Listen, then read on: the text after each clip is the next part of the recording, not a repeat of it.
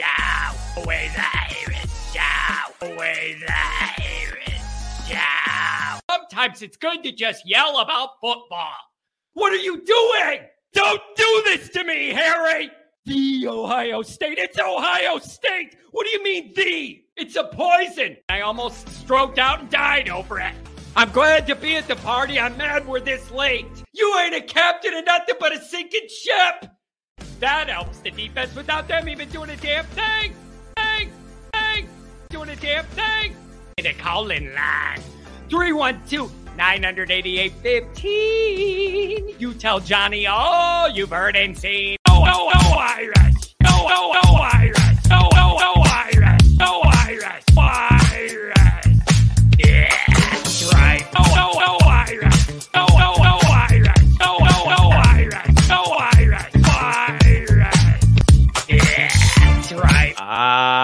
That's right.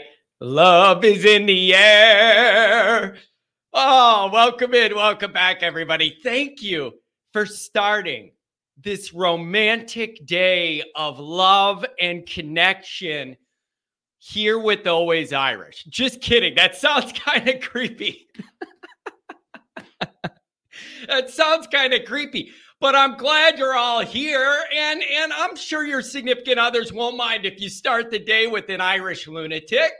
Just try and not end the day with one. So thank you for being here, everybody. Good morning, welcome. Uh, we got some interesting stuff to cover, and again, again, I've said this a million times. I'll say it again. You guys here, I don't know whether it's you're all on my wavelength and that's why you followed this show that we think similarly or if I've dropped a bunch of chum in the water and you know where I'm going to go. I got to give you guys credit. A lot of you are nailing you're nailing a lot of my bullet points today. I, it's amazing. I sit here and set things up. I'm looking at my notes, what I want to talk about. You guys are nailing a lot of my my bullet points. So that tells me a couple things. Number one, it tells me if I'm way off in left field here with some of my processing, it does kind of reaffirm to me that that I'm not alone. So if I'm way out in left field with some of what I'm going to go over, it just reassures me other people are seeing things the way I'm seeing it, have the same confidences and concerns that I have. And and so it, it's uh it's just kind of comforting for me to see you guys on that wavelength. So good job. A lot of you are spot on. Uh, good morning, everybody, for being here. Dr. John, our Wednesday uh, typical call with him. He's I'll bring you up soon, John, so you could get on with your day. John, Dr. John's got a busy day today. He's got four different girlfriends and he's got to make the round. So I got to get Dr. John on and off uh, just in time so that he could go do what he needs to do. He's got a breakfast date with one, a brunch date, and then a lunch date, and then a big one for dinner. So we got to get Dr. John on and off the phone so he could hit the town. He's a busy man. Everybody, the ladies want to be with him, the guys want to be him. I, I don't know what else to say, but Dr. John's got it going on. So, that being said, thank you for being here, everybody. You can find that. I'm just picturing that one show where Dr. John was in the hot tub and whatever. Anyways, this got off the rails quick on Valentine's Day. Yeah, Phil, that's where I was headed. He's going to need a lot of those pills. Tom Frawley, it means a lot for me to see you here, man. I'm, I'm just glad to see you, brother. Appreciate you being here. As always, you can find as always, you can find the program on YouTube. Do it, subscribe if you haven't yet. I appreciate it. Give the video a thumbs up. That helps Yanni Boy out as well. Those notifications on that way you alerted every time a new episode drops. I know you don't want to miss it. Twitter, search bar always Irish rat, always Irish Inc. Emails always Irish ND at gmail.com. Audio only anywhere you want it. You can get it the Colin lines 312 988 15. Dial it up. Tell Johnny all you've heard and seen. Instagram, Facebook. Always Irish Inc. USA Today Fighting Irish Wire. Read all about it, folks. Patreon.com a slash always Irish. Former captain Mike Goolsby, leading tackler, by the way, and your boy. Update Goulds, Goolsby's going to be at that blue and gold tailgate. Anybody want to meet him? He's going to be over there with us. He's he going to have some of his old players coming over with him, tipping some lids with Johnny Boy. Oh, baby, I like the way this is setting up. I just need decent weather. Can, can a brother get it? Doesn't even have to be nice out. Just give a brother decent. I'll take 50 and a little windy, whatever. Just don't make it 26 degrees and rain blowing sideways. Anyways, if I could, if a brother could just get semi decent weather, this would be a, a great event. I mean, we may do last year, but it was rough out there, man. It was rough out there. Don't forget NDSubwayAlumni.com. Go get yourself a Looski. I know a couple of you already have. I've been messaged uh, by the guys that run this website. A couple of you guys have gone over there, picked those up for your tailgates.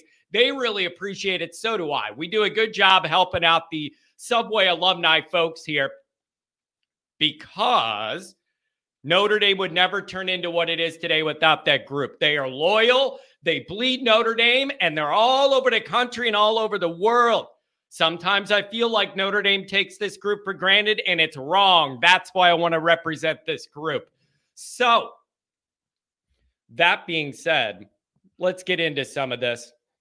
V1 rotate a $5 holler for Valentine's Day. Thank you, man. I really appreciate it. Pyne, Buchner, and Boy Wonder really showed us by leaving Notre Dame as they all sit around all football unemployed. It's it's a little interesting the journey there. And I mean, Rees isn't uh, unemployed anymore, but I kind of get what you're referencing.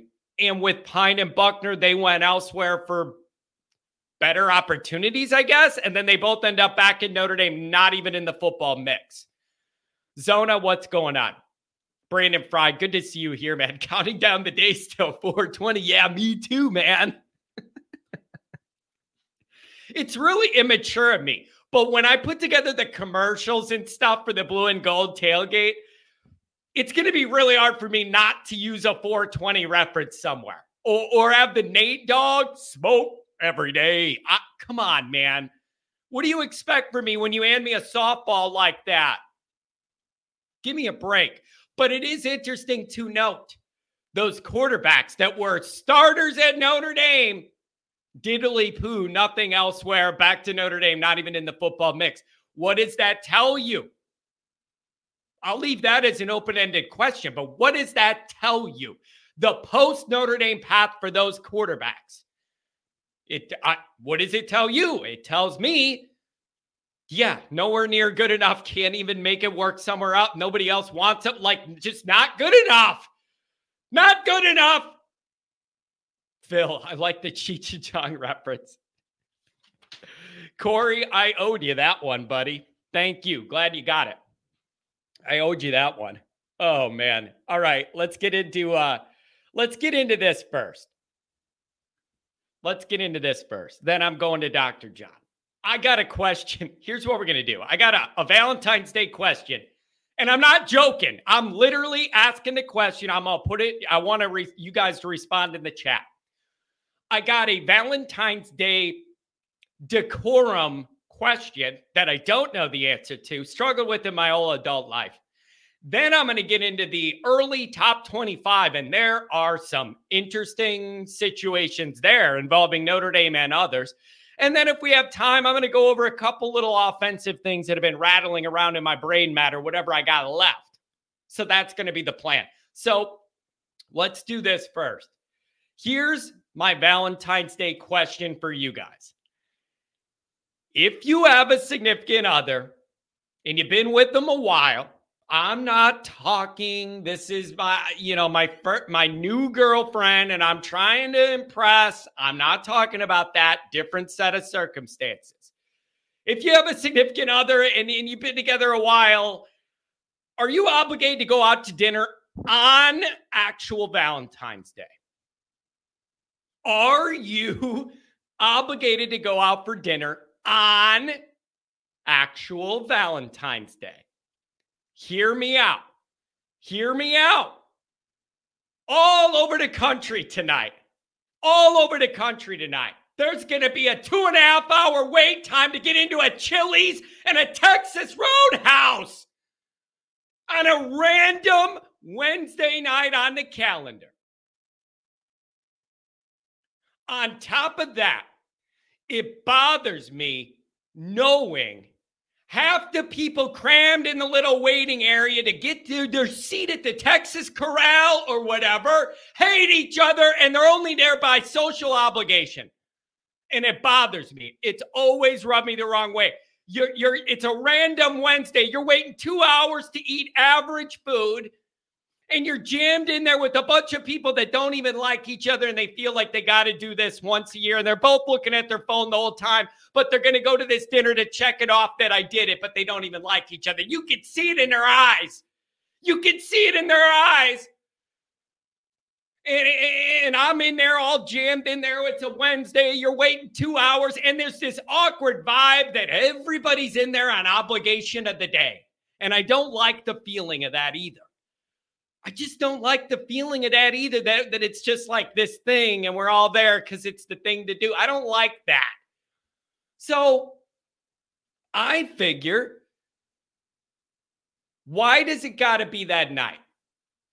Just wait till the weekend when nobody has to work in the morning. You could go out more relaxed without the extra Valentine's Day crowd.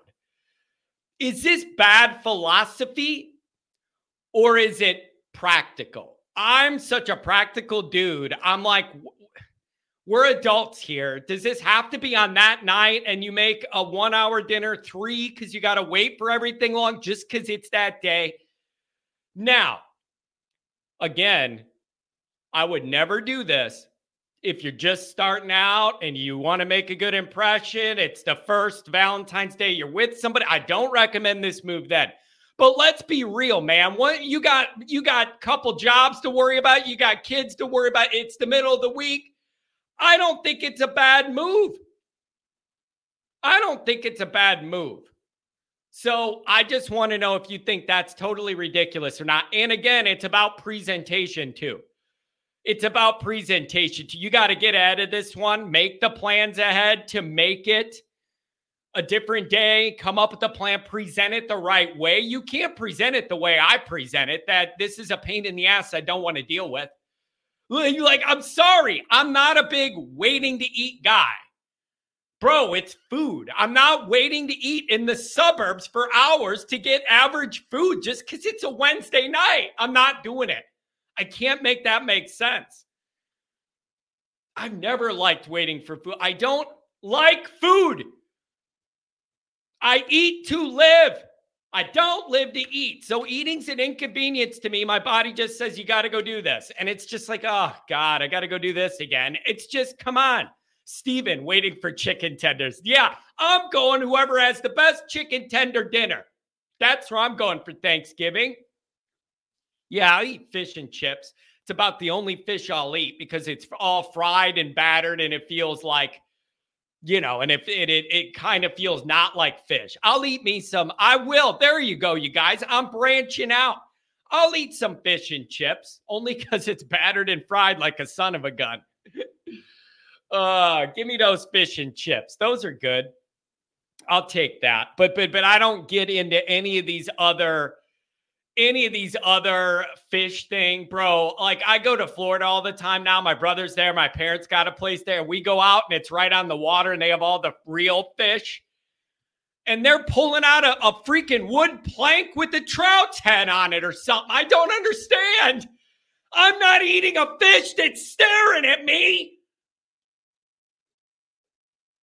I've never, I've never understood it. I'll be sitting there in Florida, and here comes a wood plank, and there's a fish with his eyeballs. It looks like the guy's eating them in the eyeball. The fish is following the guy around the room. Who can eat like that with that fish staring at you with half his head laying there? Woof! Unbelievable. I've never I never understood that fish on a plank. It looks like you just emptied out whatever drifted down from the sewer plant dam and threw it on a plank. Mark.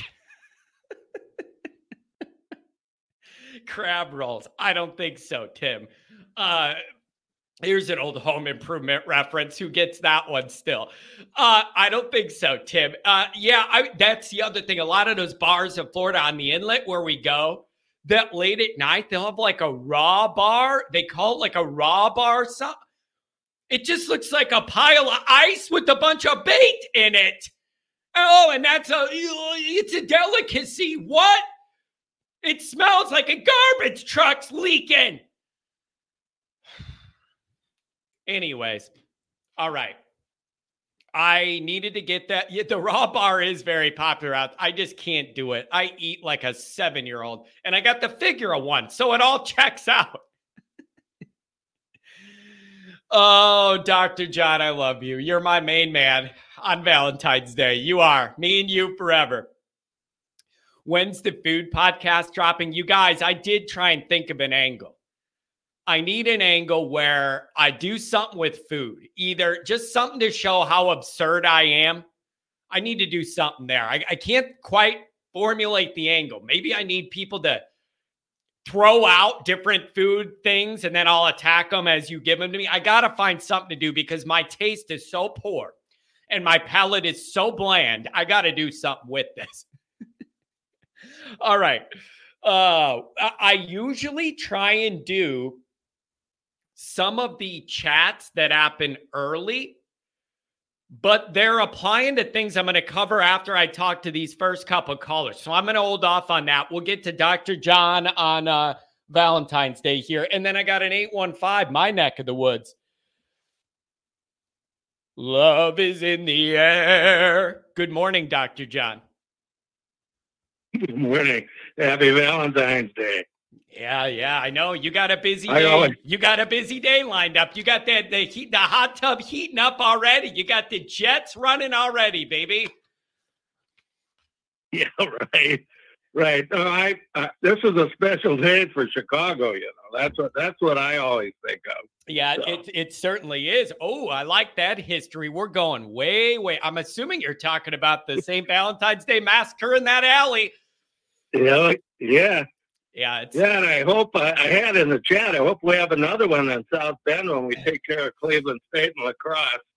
Anyway, uh, you want to talk football? You, you're you're talking about people thinking similar. I, I, you know, I'm just always 180 out from you, just just for balance. yeah, just it, for balance. Just you know, man, it is interesting though. It it is. I will put these topics in as like bait to see where people go. A lot of people are nailing word for word some of my exact bullet points, John. So I don't know if we're falling victim of a lot of groupthink where a lot of the people that end up over here think similarly or what. But it kind of reassures me I'm not crazy, or if I am, I'm not alone at least. You're not alone. That's all I can say. Yeah, of those two choices. Yeah, I, so I don't know. Hey, Dr. John, ESPN put out their early top twenty-five. They got Notre Dame at number five. What do you make of that? I am. Gen- I'm going to go over the full list in a little bit. I'm genuinely surprised Notre Dame is at number five according to ESPN. What do you make of that? Well, I think they're just trying to jerk uh, all, always Irish. Uh, fans chain. I mean, where do we want to be if we have to be? We want to be number five because we know we're not going to be any higher that as far as the playoffs go. Yeah, it, yeah, that's a really good point. Yeah, um, so they're getting us in the playoffs. Yeah, they got us lined up right there. And the interesting thing is, man, at number five, if you could somehow again we come back to week one, if you could find a way to escape uh, Texas A&M with that victory, man, it could be an exciting ramp off to the year, a really exciting ramp off to the year. So there's a lot riding on that week one, especially if you're already in the top five. Yeah. Yeah. And if we open up in the top five, but, but of course, the playoff top five won't come for about six weeks afterwards, right? Yeah, yeah. Uh, so it, it's going to be really, really interesting. By the way, Texas A&M is ranked 25th to start the year on this ESPN list. So, you know, it would be a ranked unranked match. Uh, but obviously, Notre Dame in the top five raises a lot of eyebrows. And you're going to have a lot of people, Dr. John, as always, there goes Notre Dame. Overrated as always, overvalued as always. Look at them way up there for no reason other than their brand. And then you get a chance week one to justify that kind of ranking or prove all the haters correct. It's all in Notre Dame's hands. Yeah, and they'll uh, we'll probably be what a like a seven point favorite, I would imagine. Yeah, I don't know. What do they say? Usually there's what a three point swing. If you're at home, you get a three point benefit. So I don't know how that's all going to shake yeah. out, but it, it's going to be really interesting. A lot of pressure, a lot of bright lights week one, man. There's no there's no easing in this year. Last year we talked about that ramp up to Iowa State. You had a month of games to be able to loosen up, figure things out, and get ready for that. You don't have that. Big game week one, got to be ready. Oh, by the way, Dr. John, on the road where Notre Dame struggled last year. More than a trend. They struggled in a lot of those games, and uh, that bothers me and it worries me. Yeah, me too. I mean, I hope uh, uh, the staff has figured, you know, figured something out. I don't know if it's uh, a mindset for these players or jet lag or whatever. Yep. Yeah. Can't be too much jet lag though. They don't have a lot of long trips. So. Dr. John, that's exactly my thought. When I think about that dynamic, it's very uncomfortable for me because I am not sure whether their struggles there are mental and emotionally related or physically related or maybe both. Like that's a tough one to answer is why did we appear not ready right out of the gate on the road a lot of times. Some of them you ended up overcoming it, some of them you did not. It bothers me, and I don't know how to fix it. That's not the easiest fix. Well, first of all, you're, you're sounding like me about uh, uh, 70 years ago where I thought I could fix something. Yeah. I, yeah, I told you my theory. You know, if I was at the game, I could really do something. Then, if it was on TV, I had a better shot than if it was on radio. But if I couldn't get the game at all, it was hopeless. Yeah, yeah. Now that there's some mental mental problems there. Yeah, that is. That's a that's a deep dive. So I I don't know, man. This is going to be really really interesting. Um, there's so I already feel it. There's so much pent up excitement slash anxiety about this year already, the result of week one is going to be magnified 10 times. Either way it goes, Dr. John, I'm fully prepared for it already. It's that moment, that game, where it's at in the schedule, year three, the new playoff, all this pressure. It's going to be over amplified. So whether it goes good or bad, it is going to be ramped up and, and it's either going to it's either going to build like this momentum train or kill it all and you're going to have to rebuild it and it's going to be wild to see and we'll be here for every bit of it well the the critical thing right now is is uh, you've got eight months to avoid uh, ulcers or whatever so let's talk about something uh, immediate uh, i was thinking about I told my daughters about possibly coming to the Blue Gold uh, game for the tailgate. And they said, if you go to that tailgate party, you have to promise you will, will not inhale. So I don't know what you got planned, but uh, that 420 that 420 thing had me worried. Hey, so. You, you know what's tricky about that, Dr. John, is I believe somebody could correct me if I'm wrong. Uh, marijuana is completely legal in Illinois, more than just for medical. You can walk into a storefront and get it for recreation. But when you cross that state line into Indiana, I don't think that rule is the same. So if you're carrying contraband across state lines for blue and gold, you better be careful it could be a problem. Yep, you got to watch those okay, state another, lines. Uh, another future thing. I mean, we talked about about beer glasses uh, the other day, but uh, one of my comment, one of the comments you made, uh, why do you make it frequently? I want to see a T-shirt with your picture of your your classic rant face and underneath I want to see. Are you out of your mind? Yeah. I think that would I would wear that T-shirt in a heartbeat. Oh yeah, but who? What's the market for any apparel with my face on it, Dr. John? Like, I feel like we're targeting a very small market here if it has my face on it and I'm trying to sell it to the public. Who wants that? Let's do a little market research on that one. Oh, hey, hey, people in chat, you know, would you buy one of those? Oh, man. That's a little wild. Let's see what the chat says. Oh, that's scary to think of my dumb face turning different. Oh, I'd love it. Yeah. I would love it. Oh, that's funny. Don't give me any ideas because the next thing you know, I might come up with something. Don't do this. Don't be aware of what you're Oh, God, asking please, for. Please do. Be aware of what you're asking for. Please This is dangerous.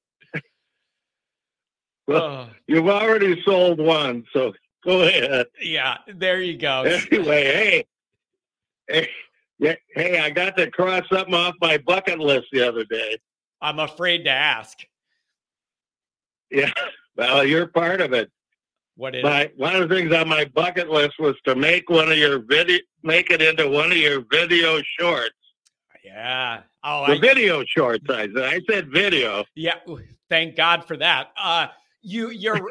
There's no way I wasn't going to highlight that. It was just too funny. It, it was just too funny. So I had to highlight that. People got a kick out of it, man. We have a fun time here.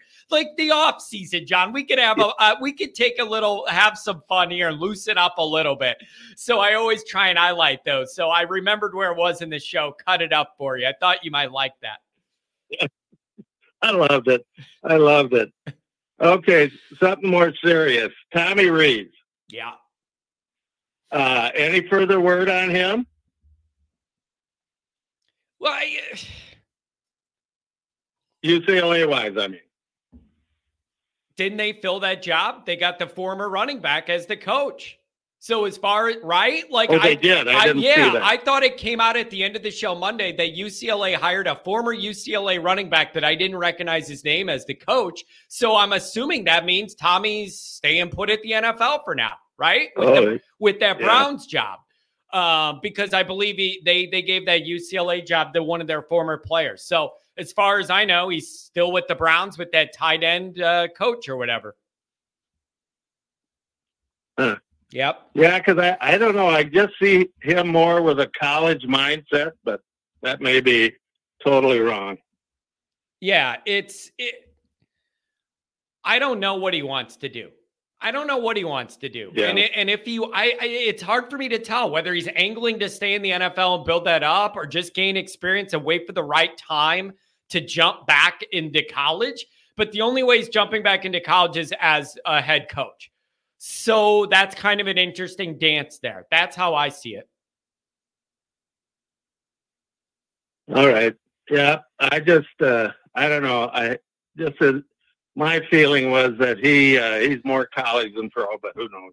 Yeah, I- yeah, I don't I Uh, don't know either. And again, I also don't know whether he wanted that Browns job or if none of the other things he was looking at were available then because of timing and he just kind of took that to buy some time. Who knows what he's thinking? It's good to have options, I guess. Yeah. Yeah. Is he married? I don't believe so. I don't think he's married, but he has a girlfriend. Somebody correct me on that. That's what I remember, but I don't know that for sure. Oh, okay. Well, girlfriend or wife, you, you don't have as much uh, freedom. At least you don't think you do. So, Yeah. uh, and, I, and it depends on the relationship too. Yep. And uh, hey, You know how, how flexible you can be. he's certainly making good enough money to provide a good, uh, okay, fiance. Somebody's saying he certainly makes good enough money that he can afford to take the girl out for Valentine's Day. Let's put it that way. He ain't hurting. Yeah, he probably doesn't have to wait for a table either. Yeah, you get the uh, you get the old uh, Saban approval, and you get the the, ta- the table saved there for the badge of honor for working for the the Godfather. There, this table in the back with the good the low lighting, right? Yeah.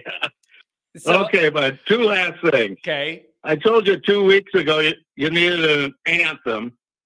I have I have finished writing it. my my uh, two daughters that are good singers are are critiquing it. Oh, So uh, we're gonna we're gonna refine it, and uh, uh, we're looking for somebody to show up at the tailgate party. Uh, some old rocker, uh, you know, Huey Lewis or, oh yeah. or Bob Seger or Bon Jovi. Maybe I, he's got a connect to Notre Dame, but Yeah. but uh, we're going to try to refine it and and uh, premiere it at the uh, at the uh, Miami of O tailgate party. Oh man, I'm interested to see this the way you're building it up. You got plenty of time to plenty of Oh, time gonna- to work yeah, on it. and then it'll flop like crazy. You know the way those things go. Oh, I can't Oh. wait. This is going to be great. I can't wait, man. This should be fun, man. I'm it's gonna be excited. fun. I'm excited. The last thing, the last thing I I I text on uh, on Monday that I was queuing up the '79 Cotton Bowl. I don't know if you remember that. Kind of. Well, I did queue it up, I, but I go right go right to the end of the third quarter because there's no sense watching three quarters of of uh, everybody freezing and Notre Dame not doing well. But boy, that last quarter is so much fun. Yeah. Oh my God! Yep. It's good. Yeah, it is just, and I I didn't remember there were only two seconds left on the clock when they snapped the ball for that tying touchdown. Yeah, it's you know what, man. YouTube is a great time, uh, a great place to like refamiliarize yourself with all those great Notre Dame films from before. And I encourage Oh, younger. It's fun. I, I encourage younger Notre Dame fans to do that too. People younger than me, like maybe if you're in your 20s and all you know is uh all you know is Kelly Land and all that, go back and watch the old stuff and watch those full games and watch the vibe, see how different everything is. There's a lot you can learn by doing that. Oh God, it yeah, it's it's really fun. Anyway, partner, great talking to you as always. You Uh, too. Clean up for date number show. one. Clean up for date number one. Get off the phone. Go get all get all slicked up. Yeah, yeah. Well, uh, I'm going to be sitting out here in the snow, freezing my butt off on Valentine's Day. That's what I'm going to be doing. Yeah. Uh, Um, I'm going to sh- shovel a little snow, and that that's going to be my day. oh, So, that's exciting. So I don't. I didn't expect you to tell now, me the now full that truth. Angela won't catch a flight. Yeah, I know. She's busy. Angela's booked. She's booked up. Yeah. Anyway, Uh, all right, Dr. John. Happy Valentine's bud. Day, buddy. Take care. hey, same to you, and uh, uh, uh, wish your bride a happy Valentine's Day, will you? Ah, thank you very much. Take care, good doc. The good doc. Let's go to 815 in my neck of the woods. What's going on? I got 419 after that. What's going on, 815? How's it going, man? Long time no see. Finally made one of your morning shows. Yeah, what's yeah, I don't usually get you in the mornings. Uh what's on your mind today, man? Um any any reactions to that early ESPN uh ranking there? Notre Dame coming in at number 5. Anything that surprises you there? Uh where do you want to go today? I mean, I I think Notre Dame. If I had to do my, I did my own, you know, way too early it's final twelve for the playoff, and that's where I think everyone projects. And I had Notre Dame in that six seven range, so it's a little higher than I thought. Um, I just don't think that Notre Dame. I don't think they're going to get five this year. I think going forward they can, but with how deep the Big Ten is, the SEC, I think because of how I have it playing, I think Oregon and Ohio State they play in the Big Ten title. I think the loser of that game gets the five seed just because of how tough that conference is. Um, and they're going to get that. Oh well, we we we would have been in the play the four team playoff type thing, you know. Uh, so I think that's how that plays out. But so wait a second. is So if you a have little too much. if you have Notre Dame slotted at like six, seven, eight, something like that, what does that translate in your mind record wise? Is that one loss to get into slide into that? Is that just? It seems to me if you're in that I zone, think even if they go twelve and zero, I think even if they go twelve and 0, five is still pretty hard just because they don't have that thirteenth data point. I mean, if you're looking at an undefeated Oregon, undefeated Ohio State, and that's their first loss, but that's an extra game that Notre Dame didn't have to play. yeah, I think they'll give the nod to the loser of that Big Ten title game. Um, I just think it's going to be so tough. I think now if you have a year where Notre Dame goes undefeated, and they have a common opponent, for instance, with like a 12 and 1 ACC title loser, maybe you could see that. But I think it's going to be tough to get the five seed. But I think six, seven um, is still very wide open. I have them right now to start the season. I have them at my eight, nine slot on the top 10. I think they're a top 10 team. But I think if we're being unbiased here, Notre Dame has yet to prove anything yet. Yeah. Um, so I think having them at five is just way too, way too high for yeah. me. And then I believe five through eight uh, are the seeds that get to host that first round game at home, I believe. I think I'm right about that. So if you're anywhere in Yep. there, who you're going to play would change, but that five to eight is key because Notre Dame surely wants to host a game the last week of December at, at Notre Dame Stadium for sure. So that's certainly the target. And I think it's going to take 11 and one. So you better, you better, you got one to play with there. And I also, you know, as a Notre Dame fan, me personally, I don't know how you got how you feel, John, about it, but if you're the five seed, you get to play the group of five champ, right?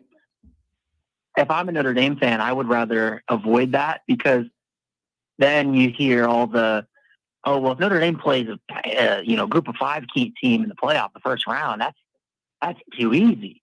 You know, that's the only reason they'll win a playoff game. you Yeah, know, but, that, all but that stuff wait, will but come out. wait. At that point, who gives a crap? Like, I mean that. Like, I am not going to give two craps if somebody's saying that on Twitter or whatever. It's like, well, we earned that spot. So what do you want me to do about it? The only, the, here's the danger. The danger is if you play bad or lose to one of those teams, then you're in a Oh, real yeah. bad spot. But I'm not going to feel bad at all if we earn our way in there and play that team. But you have an obligation to beat their doors off then. That's the tricky part. Yeah, I mean, like you, we, I think we're going to see it. I mean, we're gonna. We've seen teams like UCF, Cincinnati. What's crazy, John, is Notre Dame would have been in a 12-team playoff at that five spot the year we lost to Cincinnati. Yeah. Yep. That that's crazy. Yeah. uh, but I mean, yeah, I, I think that's too high for me. I think I still think Notre Dame their ceiling is 12 and 0, uh, but I think 11 and one is more likely. Um, just because I think the schedule, you while it's easy, we've seen in Marcus Freeman's tenure them struggle on the road. You know, kind of struggle out the gate with teams that they have no business struggling with. Yeah. Um, I do want to touch on, you know, I know you guys have talked with Dr. Uh, Dr. John about it. The, you know, going on the road. I, I think this last year it was more escalated, and I don't think that the defense really had. I don't think the defense was the real issue on the road. Yeah. I think it was the offense. I mean, I was at the Clemson game. Uh, it was my first time at Death Valley. Great place to be. I, I, you know, you see it on TV how crazy it gets, John. It doesn't do it justice when you go there in person. It really doesn't. Um, those people are nuts, man. I mean, crazy loud. Uh, and the offense, you could just see it. It was not there. Yeah. And I No, think and the other thing is too. The other thing is too. And I mean, maybe people disagree with this, but to me, if you have a really, really good football defense, that tends to travel pretty consistently week into week out, at home, on the road. Yep. Usually, defense in college football, if it's really good, you're usually really damn good throughout the whole year. The offense is where I see these up and down and can do stuff, can't do stuff. If you got a, a top 10 D, they tend to play pretty solid year round. Now, the defense was not perfect, but they were not the reason we lost the three games we lost at all. I'm putting that blame 95% on the offense. No doubt about it in all three of those moments. And, and I think part of it with the offense is I think it had a lot to do with Gerad Parker. I know the blame will fall on Freeman because he's the head coach and, you know, he's the guy that says it's end all be all with him. But I think that's one of the flaws of Gerad Parker was he hadn't been an offensive coordinator besides, you know, he was an interim at West Virginia, wasn't very experienced with play calling Yeah. and you could see it. I think that was a big thing. Is like and you knew you knew you got Mike Denbrock coming in, right? What is one thing we could say about LSU, whether it was home or away? Their defense was trash, but it didn't matter if it was in Baton Rouge or on the road to Alabama. Their offense traveled. Yeah. Their offense was the same wherever they went. Yep. Um, so I think that's there's a big difference there. And I think while it's something valid to worry about because it has happened since Marcus Freeman has been the head coach, I think you also have to put some context into it because who of his offensive coordinators could you say really was yeah Hey, I'm with you. enough. Hey, I'm with you. And that is one of the biggest questions this year. It is not will the offense be more efficient and be better? I believe that it will be. The question is by how much, right? Like, I have no yeah. doubt it's going to all look better. How much better? And that is the big, the big question is that margin. It's going to be a more smoothly run operation with better vision and planning and play calling and, and adjusting it. That's all going to be better. How much better? That's mm-hmm. the big question we don't have the answer to. And, and we got to wait all summer before we might be able to get the answer. So it's going to be really interesting. And this is a huge year for college football. It's a huge year for Notre Dame and a massive year for Marcus Freeman. And I believe everybody kind of feels the pressure. I just feel like everybody's kind of feeling this pressure. All right, it's been up and down and stressful. Time to round this baby into form. I feel that. I feel that. Yeah, I do. I mean, I think this is the year where we feel or we find out what Marcus Freeman is. This is this is when we find out what he's got, what he is as a head coach. Not like, oh, if he goes eleven and one, he's a terrible head coach. We should rebuild. Not that. I'm talking about the direction of the program. You've went nine and three. You've went ten and two. If you don't make the playoffs, with this amount of talent you have, I think those those concerns about that people had when BK left, but hey, why are we hiring this guy that's never been a head coach before? All of that stuff is going to be in every single blue and gold, rivals.com, USA Today article you're going to read is well, did Notre Dame make a mistake? Now, does it matter what it looks like? if that was the scenario? Does it matter what it looks like? Like, like what would happen if it's Riley Leonard at that high ankle sprain, half the games he has to miss? Like, does it matter to you what it looks like, how you get there, or is it just we're at the point where you got to deliver and it's just no excuses? It doesn't matter at all. I think if Riley Leonard gets injured, like if he has a severe injury and he's out for the rest of the year, I think that's different.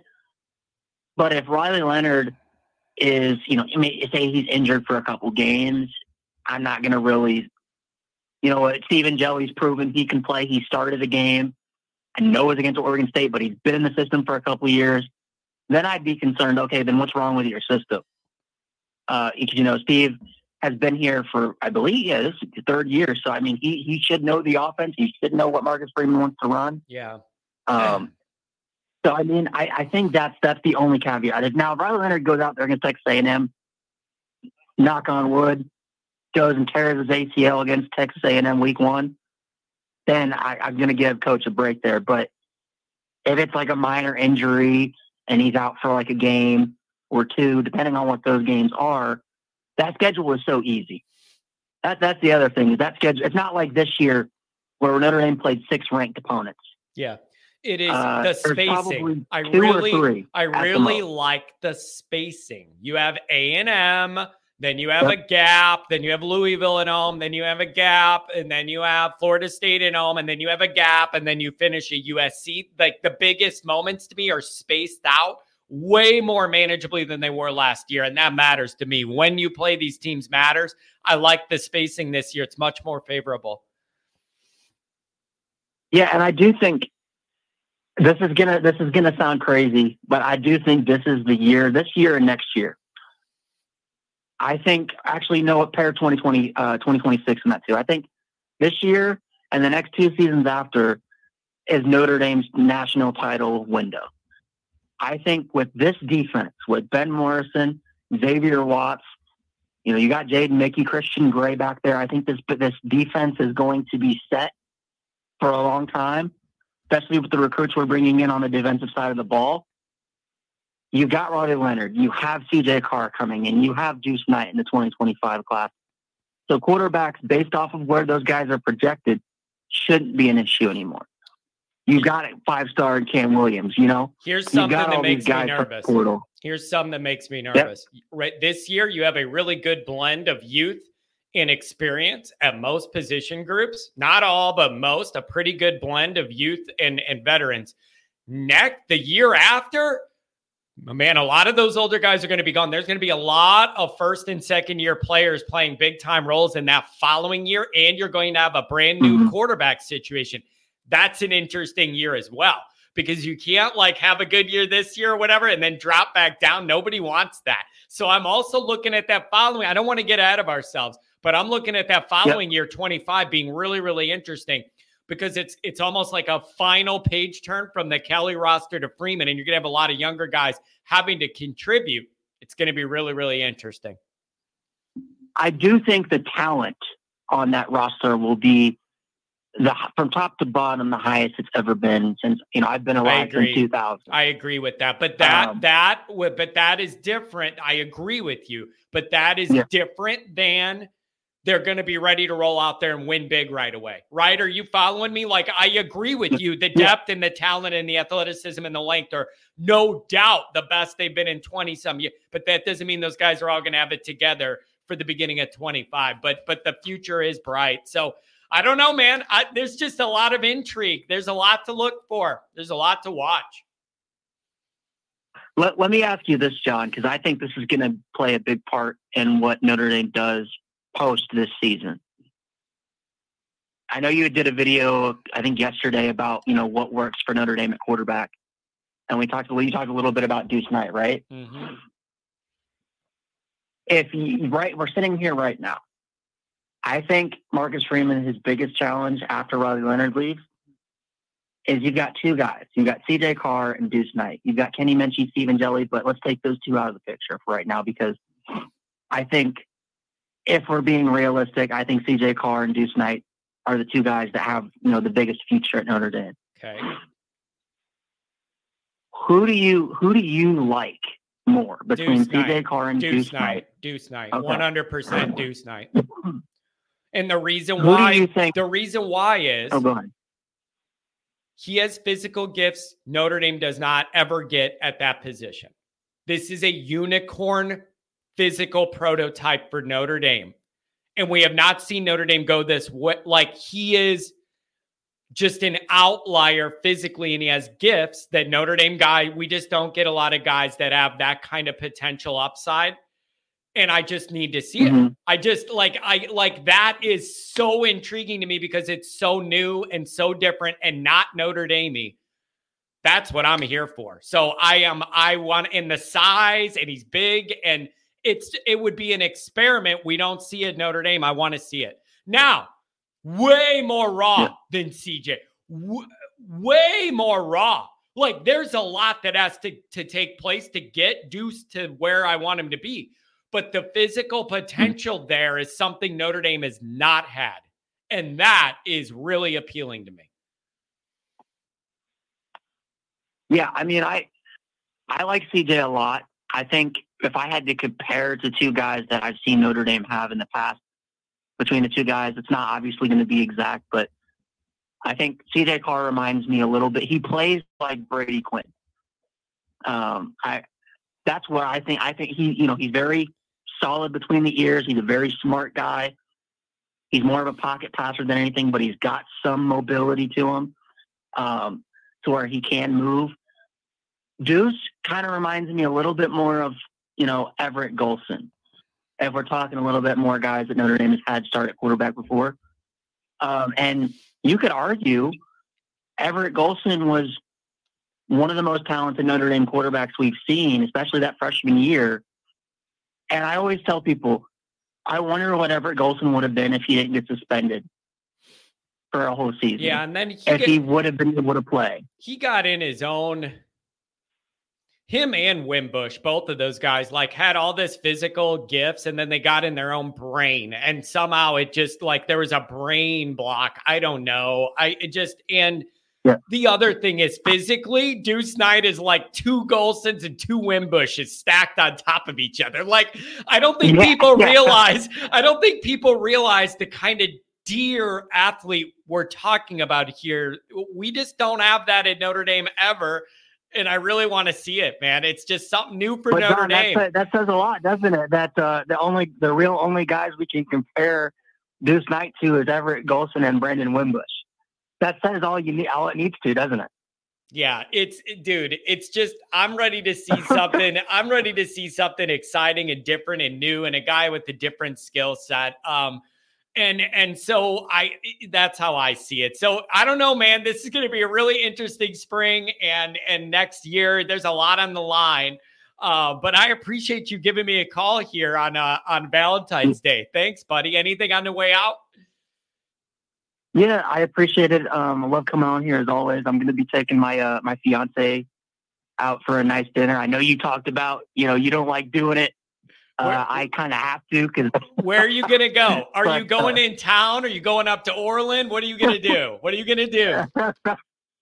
uh, probably have to go up to Orland because you know Yeah. my my fiance likes the finer things in life. Yeah, there you go. Um, Head up 45, treat the lady. I get it. I get it. Do it. Do what because you know, like I've, we tried, we we have tried the Texas Roadhouse, Yeah. and like you pay all this money for average food, Tell you know, a steak that's burnt, and uh, uh, yeah, yeah. no. Yeah. Well, hey man, you're doing the Yeah. right thing there. Take care of the lady and and then uh she'll allow you to yell every Saturday night next fall. There's a good trade-off. Have a Hey, good you one. know what? We're going on our first. Yeah. We're going on our first uh, our first trip for our four year anniversary, and next week actually to Orlando, and it's the first time we've went on vacation together that doesn't involve Notre Dame football or Notre Dame basketball. There so she's go. excited. There you go. That'll be good. Uh, well, have fun, buddy. Enjoy the off season here, and uh, I'll I'll talk to you right, soon. man. Take care. I'll I'll jump on your show sometime. I know I promised that to you before, but I'll do it. All right, man. Just let me know. All righty. Have a Have a good, good one. one. Take care. Yeah. Dude, that cinnamon butter is legit. The cinnamon butter at Texas Roadhouse is legit. It is like it, that is one one thing I actually do like eating. That is good. Chad Reeves.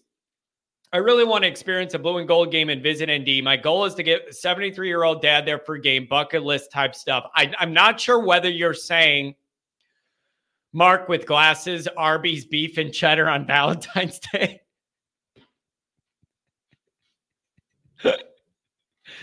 oh man. Chad Reeves, I really want to experience a bl-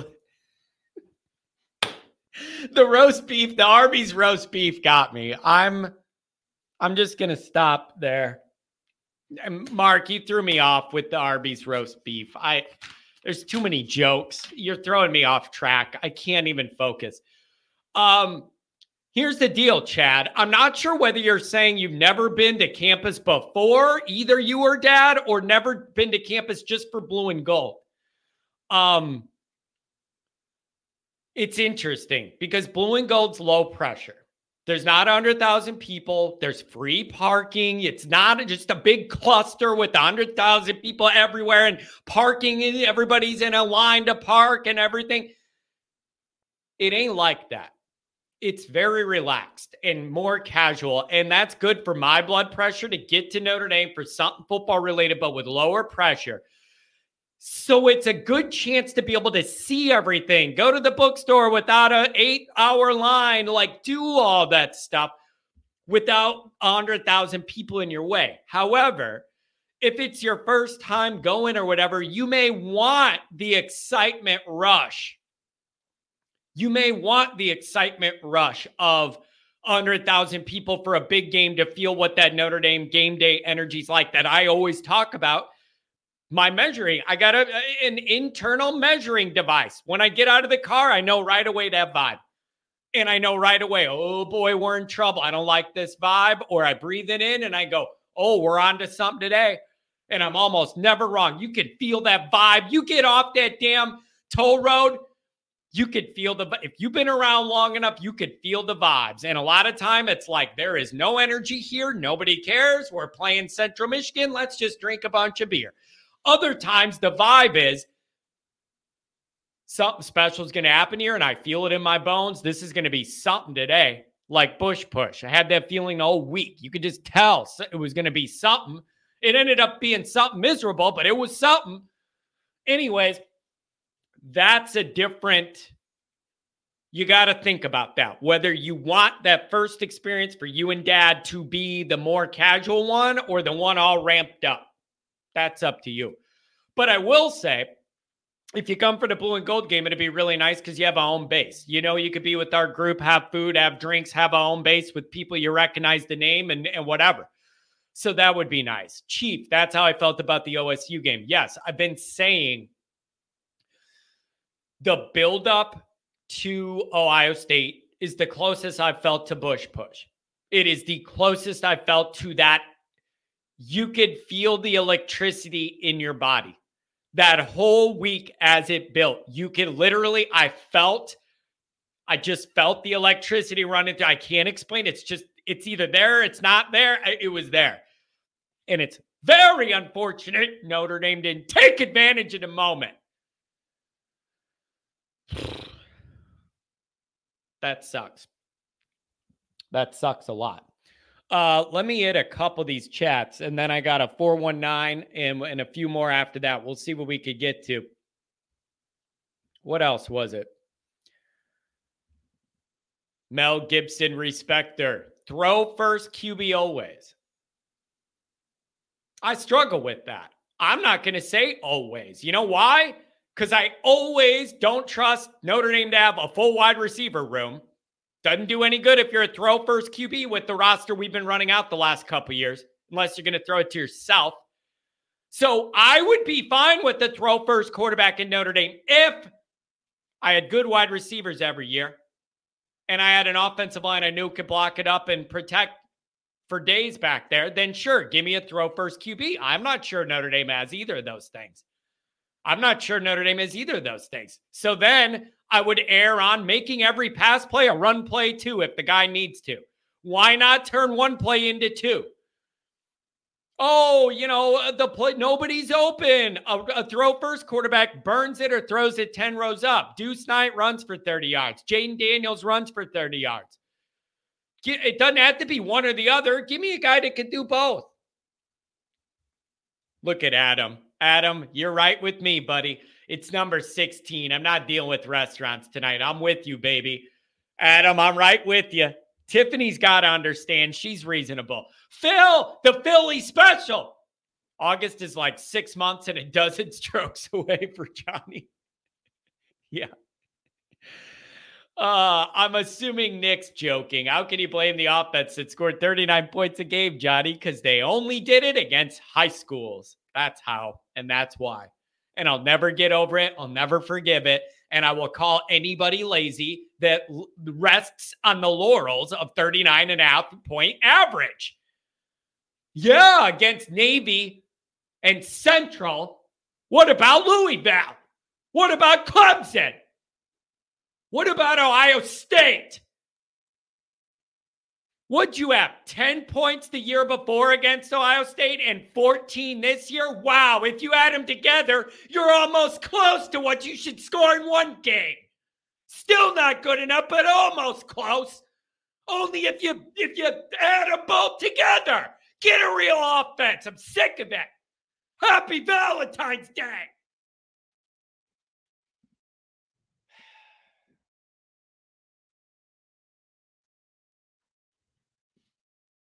We all in a good mood yet?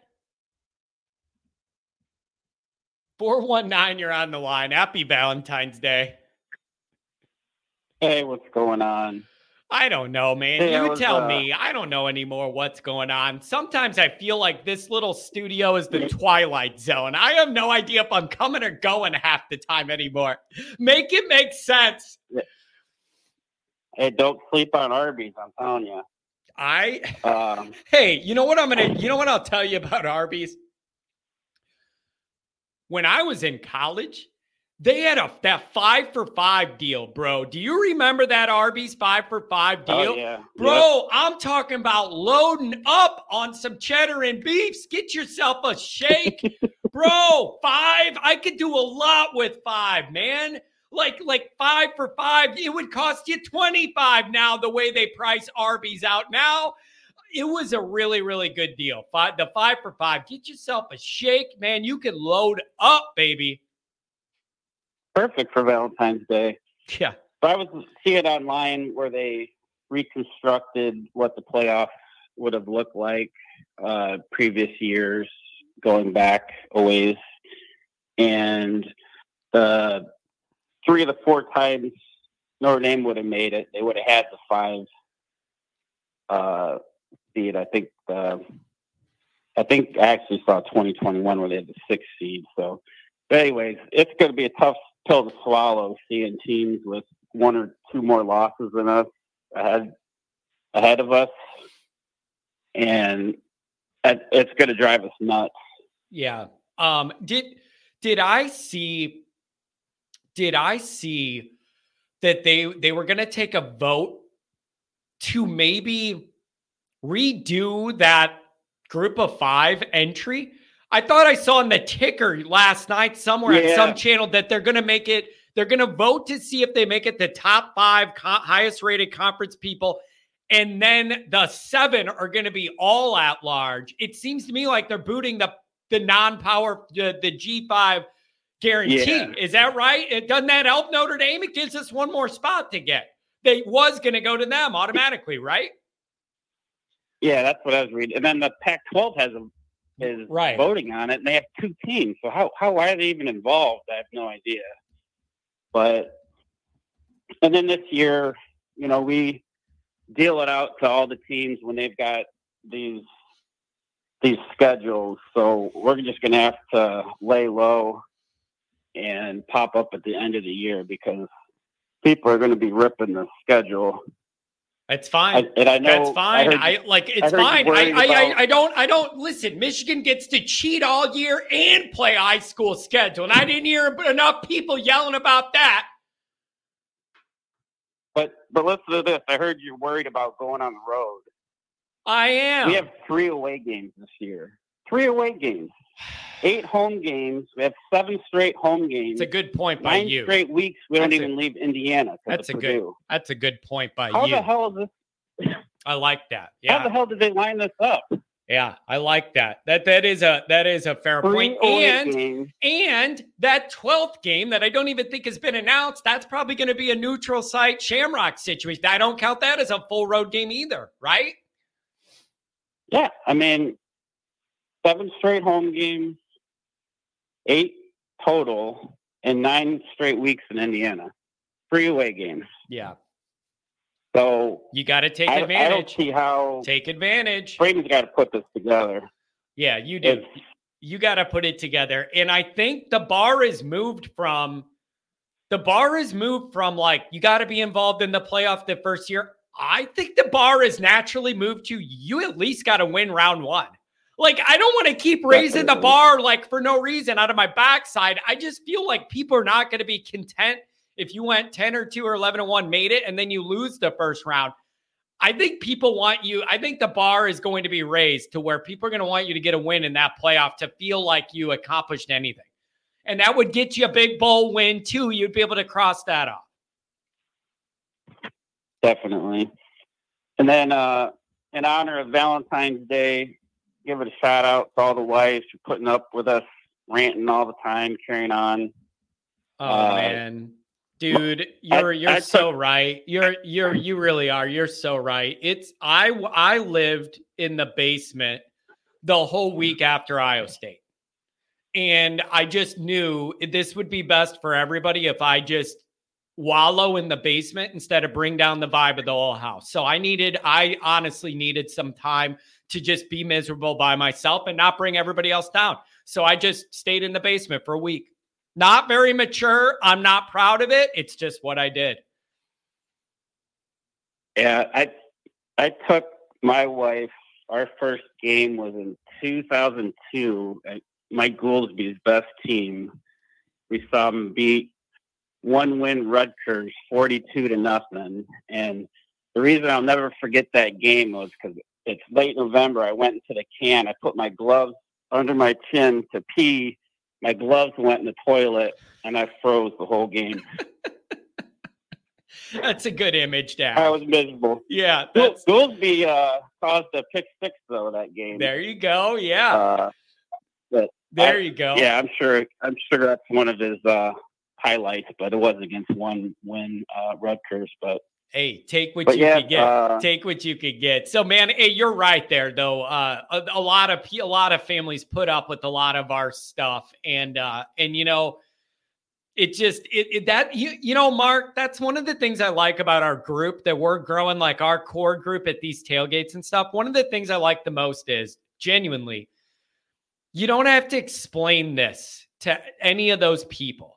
You get what I mean? You just know all the people Yeah. at my thing they have the same sickness you do and you don't have to like justify or explain it why it's such a big deal and it's all in your brain and your emotions sweet you don't have to explain it. You Yep. just know everybody there is in the same boat and we all get it. And there's comfort in that. Even if it goes bad there's comfort in knowing that that all those people just get it. You don't have to explain it. It's an affliction we all share it's a support group. Yep. yeah yeah that that's for sure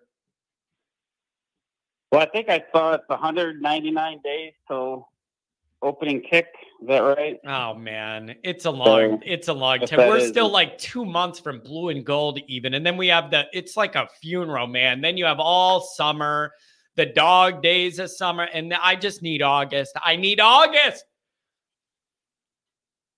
I wish I had one of those countdown kickers or uh, tickers that or clock that counted down the days. But Yeah, I know, man. So it's going to be a lot of, a lot of time to think and analyze and worry and and hope and everything else. So. I don't know, man, but I'm excited for blue and gold. Next chance to get into town, see everybody. I believe also, I don't want to announce this for sure, but I'm pretty sure I'm going to get the house I rent for blue and gold, which means I would be in the in town Friday and Saturday. So if anybody wants to make some moves on a Friday night or whatever, that night I, I'm probably going to be in town Friday and Saturday night. So we could make some moves. nice. Uh, we could tear up Eddy Street. We could go to the house and party. Nice big house. We could party there. I got a lot of options for you people. We could have fun. We need to find a public uh, ping pong table. Oh, baby, baby. Let's let's now we're cooking. I like that. I like that a lot.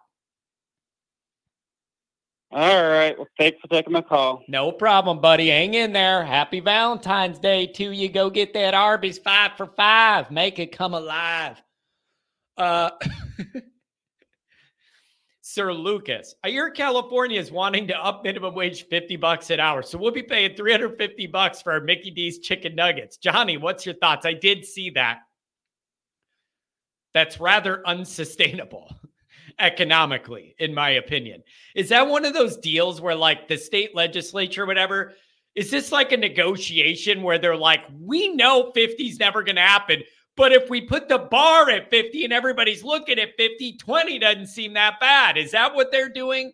Because 50 you can't make work. Also, I'm not trying to be like, I'm not trying to be that guy. Bro, the cost of McDonald's is outrageous. The cost of McDonald's now is absolutely outrageous. The quality of food is garbage. It has gone down 100% from when I was a kid. I don't care what anybody tells me. The quality of that food, McDonald's food, has gone down the crapper 100% since like like 20 years ago. As far as the freshness and the product and like everything about it has gone down except the price. The portions are smaller, everything.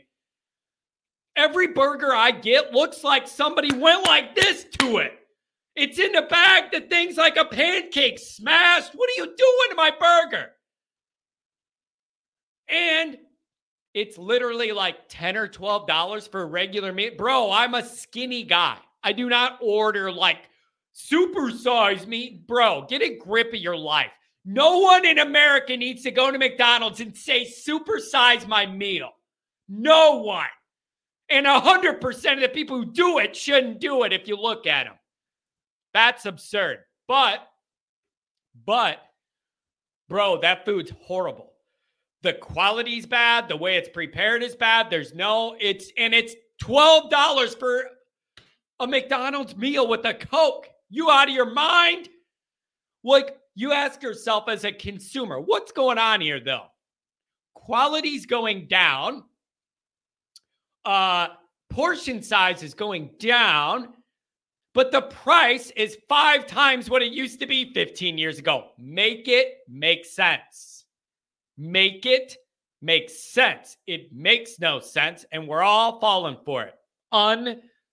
Unbelievable. All right. Here's the deal. We're an hour into the show. I'm breezing through this ESPN top 25. I'm doing it. So I'm going to go through their 25 and I'm going to give you, not being a jerk, but I'm not likely taking my food recommendations from John. Agree. But I'm right about this one. I'm right about this one. Um, oh, wait, somebody else said this. I got an easy answer for you. George, do you think John orders a Big Mac plain with no sauce? Uh, 100%. Yeah. 100%. I don't want that on that sauce. Soggy's my buns. We've been over this a million times, you guys. I don't like soggy buns. It defeats the purpose of having bread if it's soggy and mushy. I've never understood it. Oh, let me flip my burger bun and drown it. drown it in ketchup, drown it in whatever. Oh, I'm mixing around. Your buns are soggy. I don't want my buns soggy. Italian beef. Oh, you know, John, you're in the Chicago area. Let's go to get Dale's beef. Let's go to Portillo's, get ourselves some beef. I ain't getting that shit dipped. Are you out of your mind? Dipped in all that juice so it's mush? It's no longer bread. It's mush. No, no, no, no. Words for life. You never go with soggy buns. Take that any way you want. You don't want soggy buns. It's always a problem. Okay. And I mean that in every way you could interpret it. No soggy buns.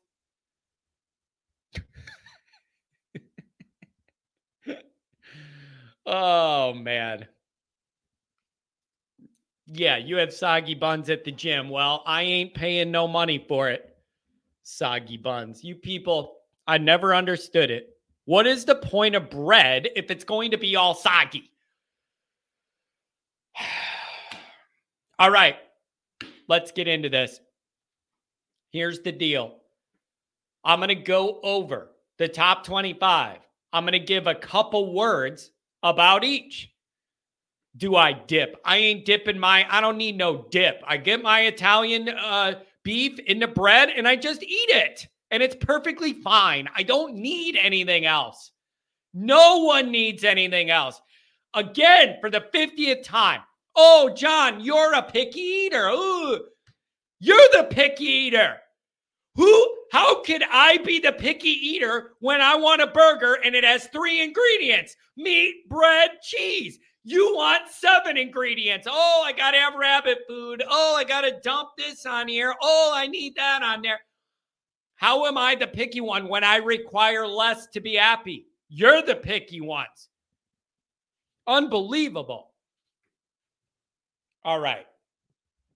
Here's the deal. Number one, Georgia. Talent. What are you going to, I mean, oh, what am I going to go? Oh, I disagree with that. No, talent out the wazoo. Talent, ranch. No, I don't do ranch. I I don't know. No. Rant, the only ranch I'm doing is if I move to one. Are you out of your mind? Ranch? I don't think so. Also, what is this salad dressing that smells like barf? There's some salad, it smells like one of them smells like. Yeah, there's one of them that smells like barf. I don't know if that's ranch or blue cheese. One of them, one of them salad dressing smells like barf to me. They pass it by. I get a whiff. I'm like, dude, who yacked in the booth at this restaurant? One of them smells like straight up barf. Anyways, Georgia, talent. Can't argue that. Here we go. Number two, Ohio State. Here's the deal Ryan Day better deliver now. Ryan Day better deliver now. You got all mad when you let Michigan clown you and win the title. Then they got serious, and then you got your doors blowing off in the bowl game you didn't want to be at. And then you got serious, and all the donors got mad. So they ponied up millions of dollars, and you got all these transfer guys. You better win something big this year, Ohio State, Ryan Day. You better do something big. All right. You allowed all of this to happen. You allowed Michigan to get on a run and, and build momentum and beat you over multiple years, and I'll never forgive you for that. Ryan Day, you better deliver big. There's no excuses. There's no excuses at all, and you just got to deliver. And I'll say it again. I don't care if Ohio State wins four titles in a row from now on. Doesn't matter to me because they allowed the one to just happen that could never be in my existence. So it doesn't matter. You blew it. You let them have the one that they couldn't have. And I'll never forgive Ohio State for it. Never. So they're number two, and you better win and whatever. I it's I'm frustrated with Ohio State. Number three, Oregon. I have got to admit, I've got to admit, Oregon is a better program than I thought they would be. A couple years ago, even. Lanning, doing a good job. Like better, it's a better program than I thought it would be. And them moving into the Big Ten adds even an additional layer of intrigue to me. Number four, Texas. Similar thoughts, to be honest with you. I thought they would get better. I think they were a little better last year than I thought they would be. So I got to give both of those teams credit. I think they're further ahead than where I thought either one of them would be when I thought about them a couple years ago. Um, also, Texas, similar with a conference move. So it's going to be really, really interesting to see Oregon and Texas in the top five, but in new conferences navigating all that. Very interesting. Also, I looked it up. Texas, pretty easy SEC schedule for the first year. I don't know how that broke out, but I don't think that SEC schedule, that part of it's that tough for Texas in year one. Um, so I, I don't know what you think about that, but I am going to give both of them credit for being a little better than I thought as overall programs. Number five, Notre Dame, higher than I thought they'd be for sure.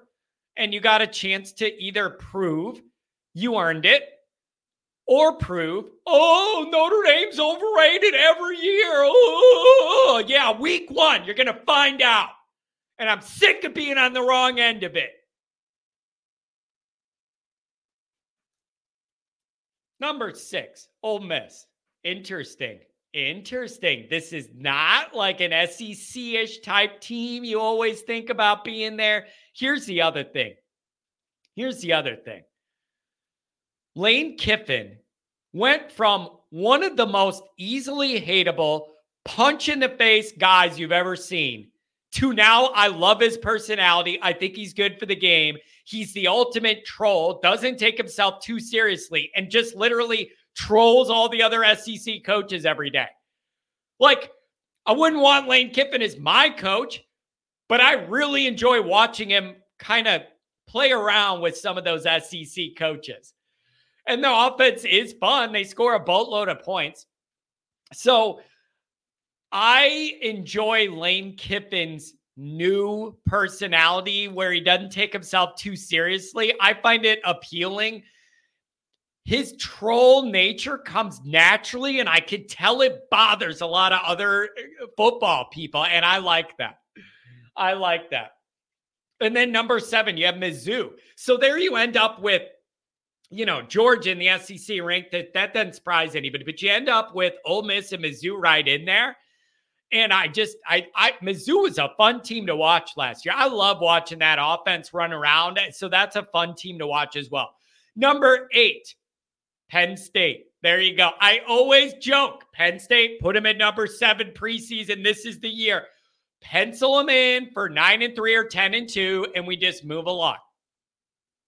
That's it pencil them in for nine and three, 10 and two, and we move along.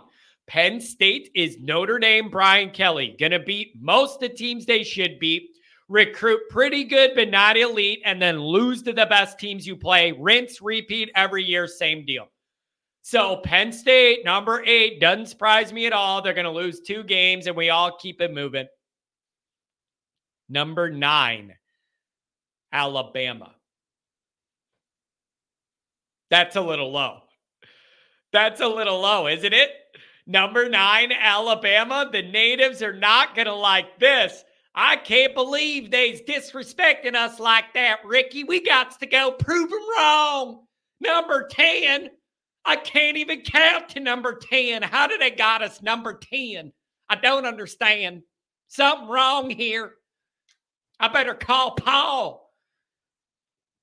So, whatever. I'm glad to see them knocked down a notch.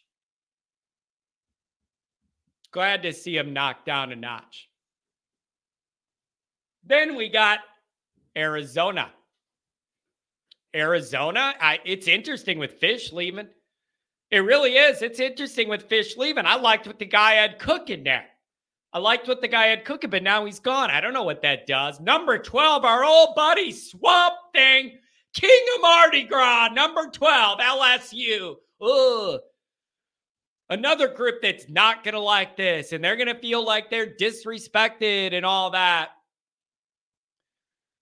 Jason Smith. Now I don't want to go to the tailgate. I sound just like that growing up in Alabama. I'm sorry. I you know me. I'm a kind of a jerk. I'm kind of a jerk. And I also resent I also do resent that Alabama people are so used to winning that much. It almost feels like they take for granted like it's easy to win those titles or something. And for a guy like me that's just foaming at the mouth for winning something since 88, not having it, and you feel like you're starving at the bottom of the well, um, in Silence of the Lambs, it's just kind of like the Alabama people just had it so good. It, it's almost like they take it for granted in a way. And, uh, you know, for a guy who would give his left arm to get one more, you had like six and it isn't good enough recently. Like, that's just a lot to take if you're a Notre Dame guy. So, you know, that is what it is. And then you got Michigan after that. Out of the top 10? Michigan out of the top 10. And here's the other news they actually play a really tough schedule this year. For all the crap I give them about the schedule in 23, the one in 24 is legitimately a really brutal, tough schedule. So they may drop back to seven and five or something like that. Doesn't matter. Doesn't matter. You let them get what they couldn't get, and they're going to live off it for a while. It was the one it couldn't be. There's nothing anybody's going to say to make me feel better about it. It couldn't be, and it happened. Even if they go six and six, ain't going to make me feel any better. They got the one that, what are you going to say? Notre Dame fan, what are you going to say? Oh, Michigan, where are you at now? You went six and six. And then Michigan people are going to say, oh, yeah, well, we got a trophy. And the last one you have is collecting dust in the 80s.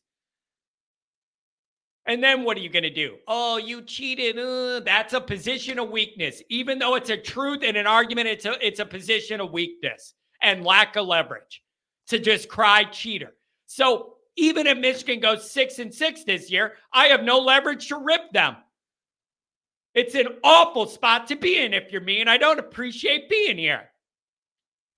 Then we got Oklahoma. Lot to prove again with the conference move, and they're not they're not going to probably like being a drop past the top 10 near near 14, 15, 16 either. Then you got Florida State. Interesting. Replacing some key talent. Big date at Notre Dame Stadium November 9th against Fighting Irish. Really big date. That game's going to be a tipping point for Notre Dame. I don't know what's going to happen with Florida State. That game's going to be a tipping point uh, for the Irish, where it's sitting in the middle of that schedule. Woo, baby. Or at the beginning of the back end of that schedule. That's going to be interesting. Tennessee, oh, they had one flash in the pan year. Believe it when I see it with anything with Tennessee. They had one exciting year and then drop back off. So I know there's a big injury, whatever. Believe it when I see it with Tennessee. Oklahoma State. I'm a man. I'm almost 40. NC State. Okay. Whatever. I don't I don't have an opinion. Oh, NC State. Uh, whatever. Fine. They could be at the bottom of this list. Clemson. Clemson near number 20.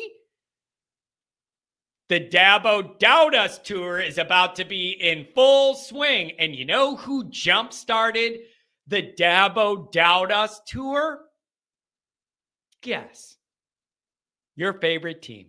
Notre Dame jump started the Dabo Doubt Us reunion tour.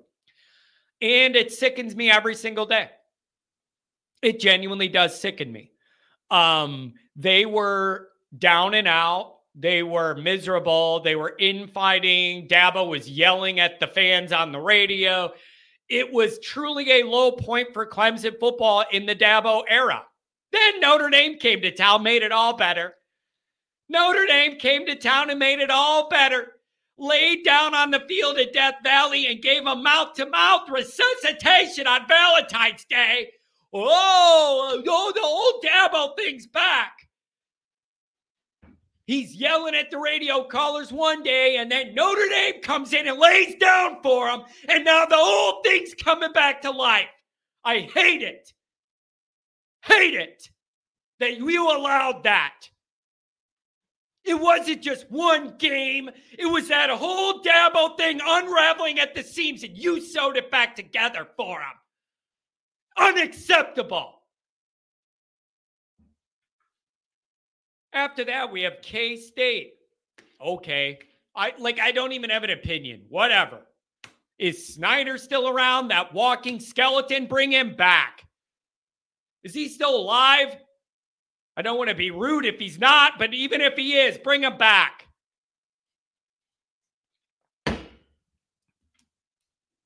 Um, Louisville. Okay. And we're going to get him at home and you know that they have you know that they have like some speed and talent and all that but i know that the dynamics not going to be the same. It's going to oh they're going to travel there'll be some louisville people. It is not going to be that super bowl that only one team got the invite for that it was last year. Man i looked at that. You you were literally walking into the hornets nest and you could feel it brewing and it did not go well It did not go well.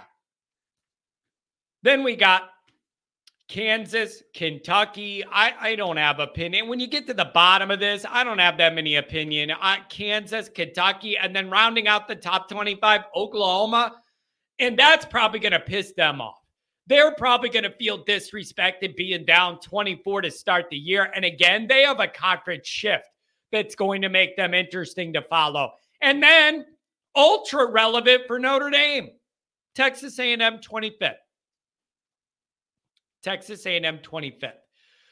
So some big takeaways here. Notre Dame at 5 surprises me. Alabama at 9 is it going to make the natives happy? Michigan's going to drop off, but it doesn't make me feel any better at all. Not at all. They're going to feast off the one they got for a long time. And again, there's no argument. Oh, you went six and six, you suck. And they're going to go, yeah, but we won the championship last year. When was your last one? It's collecting dust in the goog.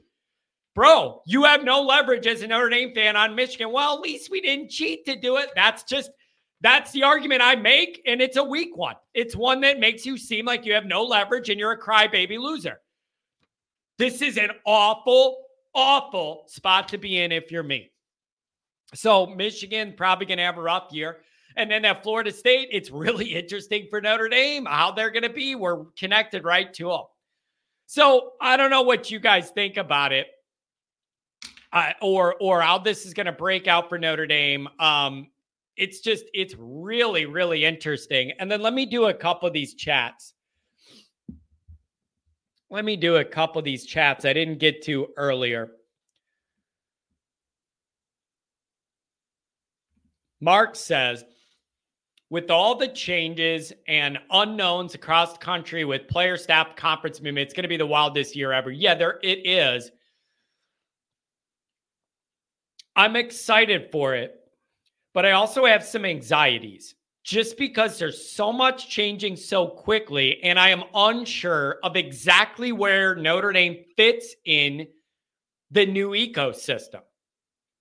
And I'm I'm excited but there's also some existential risk here with things changing as much as they are. Like I'm I'm just I have a little anxiety until I see that Notre Dame's going to be able to hold their own in this new format and spike a flag as being a playoff team almost every year. I want it to be every year. Like, I just have some existential exposure anxiety with this till I see that Notre Dame can thrive in the new era.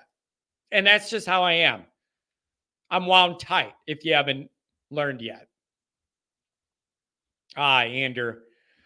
I didn't even get to this today. I'm going to save it for Friday, but Andrew's exactly right any concerns about the O uh, begin and end with the brand new offensive line? Um, they whipped a depleted Oregon State team, but can the new tackles do that on the road against A&M? Plus, is their depth? Yep. One of the main things on my list is, and we'll get into this Friday. I'm going to save that part of it. The main part of this is you want to talk about Mikey Denbrock. You want to talk about Cam Williams. You want to talk about all those running backs. You want to talk about Riley Leonard being a dual threat guy, could do more to the offense and all that. The offensive line's got to be a big part of all this. Like, like all that stuff we want to see. Denbrock could draw up the coolest plays you've ever dreamed of. If they can't block, it doesn't matter lick.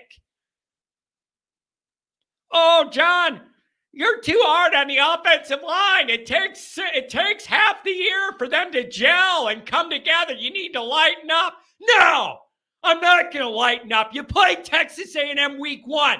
Quit giving me excuses. Somebody's got to win and lose week 1. So I'm not listening to it. Oh man, you got to give them a half a year to get all warmed up. You played Texas A&M week 1. You don't need to be the finished product. You need to be good enough to find a way to win that game as you're developing as a group. I'm sick of the excuses. You call yourself O line U, push somebody around. You can't have it both ways. Be O line U and then make excuses when you can't push anybody around. Which is it? Which is it? Crazy boy. And you know what? Something I've been noticing Ohio State fans get offended when you say they have a super team. You know what that is? I think they're they're maybe they're maybe I think they, they're scared of the smoke now. Ohio State's not in a good place mentally. And a lot of the media and all them, they're they're they're just kind of like moving past the Michigan, acting like it didn't happen. Deep down, they're all mentally, they're all messed up mentally they're all messed up and they just they don't want to admit it they don't want to talk about it on their show because it breeds like air to the fire that keeps the flames going. They're all jacked up. They ohio state people are existentially messed up in a way i don't know how you come out of after what they allowed. So i think there's some of the more you talk about them having a super team the more embarrassing it'll be if they don't deliver next year so they want to tamp it down. Telling you existentially, Ohio State people are messed up. Like I am as a Notre Dame guy with the Michigan ending. Just imagine how it is for an honest Ohio State fan. So I, I don't know. It's just rough.